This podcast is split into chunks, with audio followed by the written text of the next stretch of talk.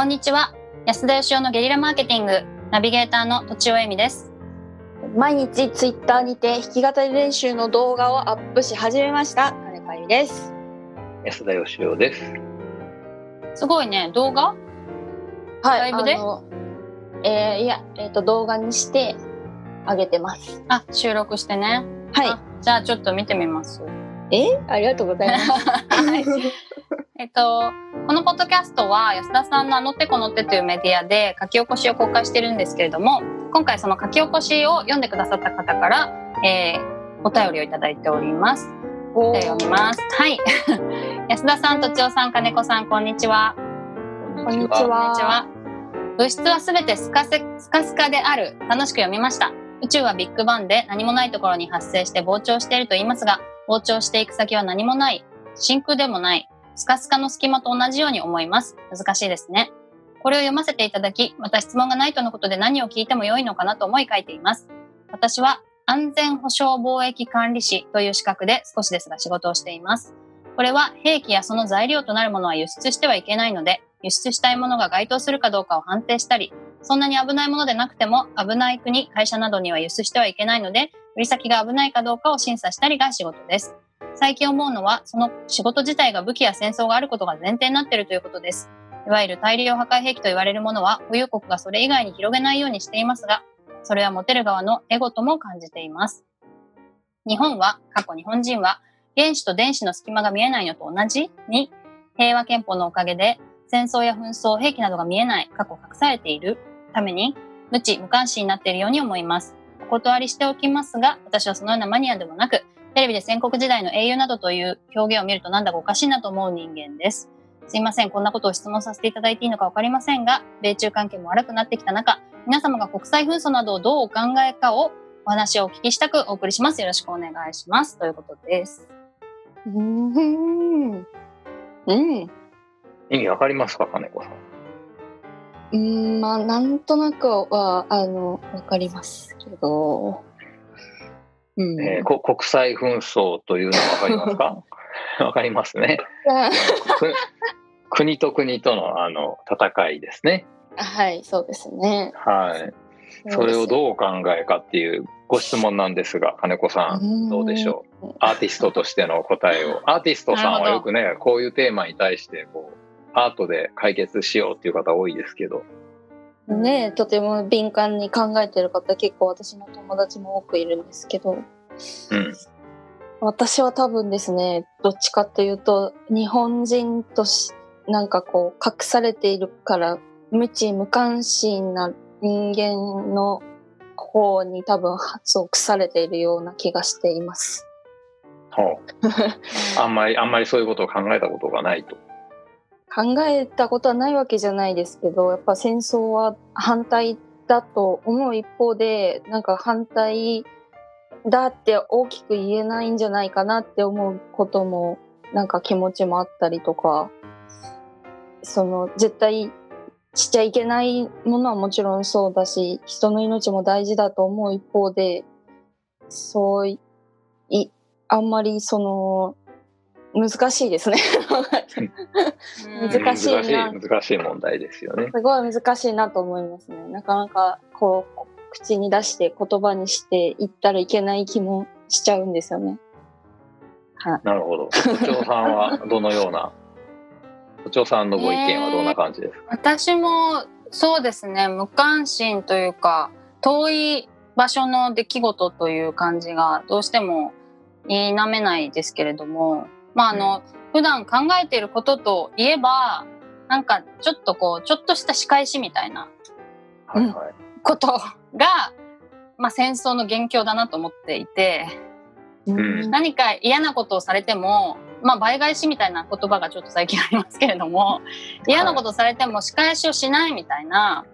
あの、うん。心がけが世界平和につながるかなとは思ってて 本当にそれぐらいしか考えてないですね。へえ。はいうん僕はあの小学生の頃からずっといじめられっ子にあの突き飛ばされたり蹴られたりいろいろやられてきたんですけどはい。一、回だけあの蹴り返したことがあってそれ以来いじめられなくなりましたよ。すごいですね。あ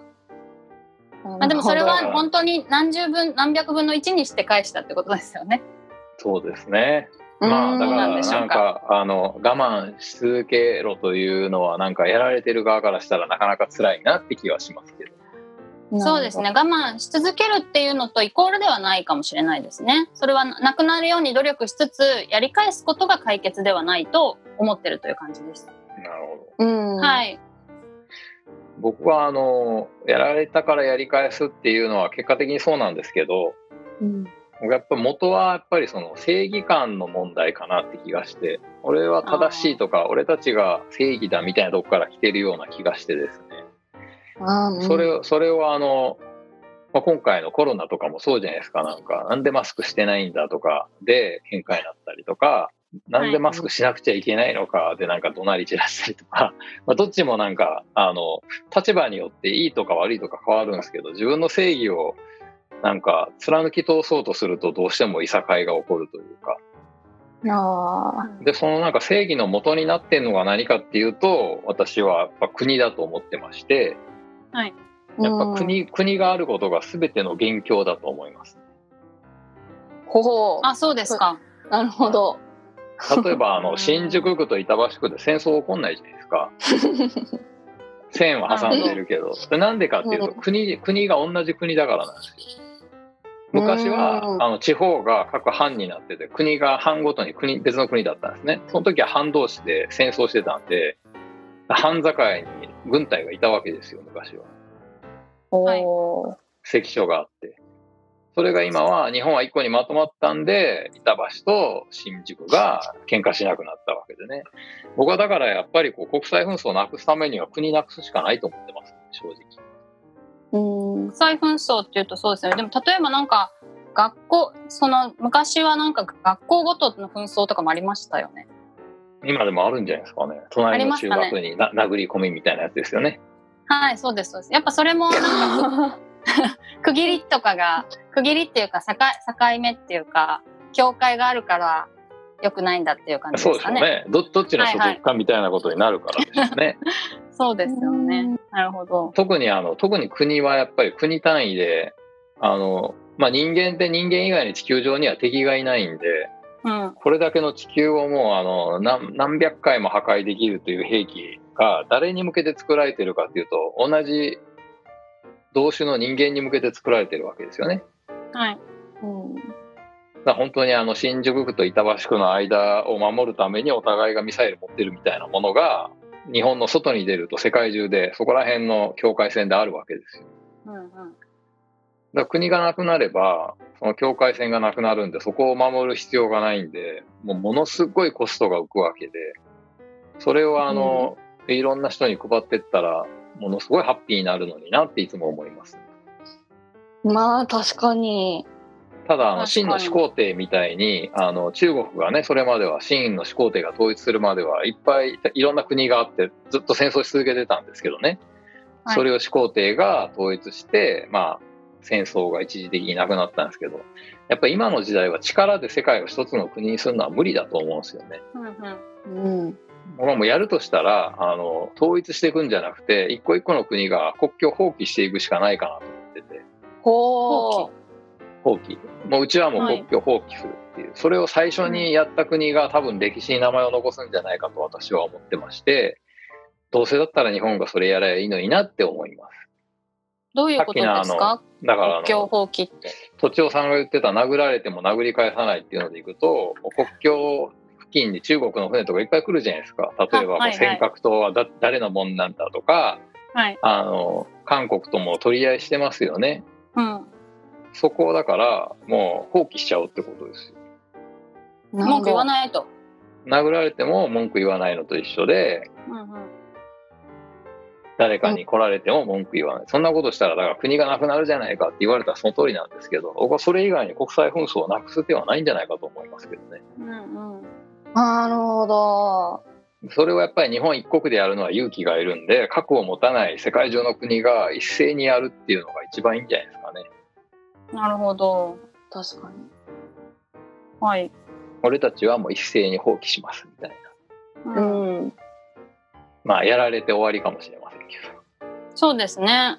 身がなくなっちゃうかもしれませんけどそういうリスクも負ってってことですね。さっきのでも仕返ししないっていうところでいくとまさに核とかは仕返しですからねやったらやり返すぞっていうことなんで、うんうん、仕返ししないんだったら核はいらないわけなんで。はいなんかもうすごい真面目な話になっちゃいましたけど、時間が来たんで、はい、はい、じゃあ、とちおさん、あの、3秒で締めをお願いします。はい、いろんな国で一斉に国境放棄すればなくなるでしょうということで、ね。はい、ということで、本日は以上です。ありがとうございました。ありがとうございました。本日も番組をお聞きいただきありがとうございました。私たち3人でギブの実験室というオンラインサロンを始めることにしました。キャンプファイヤーファンクラブというサービスで募集をしていますので参加したい方はキャンプファイヤーで検索するか境目研究家安田義雄のホームページ安田義雄 .com からお申し込みください。来週もお楽しみに。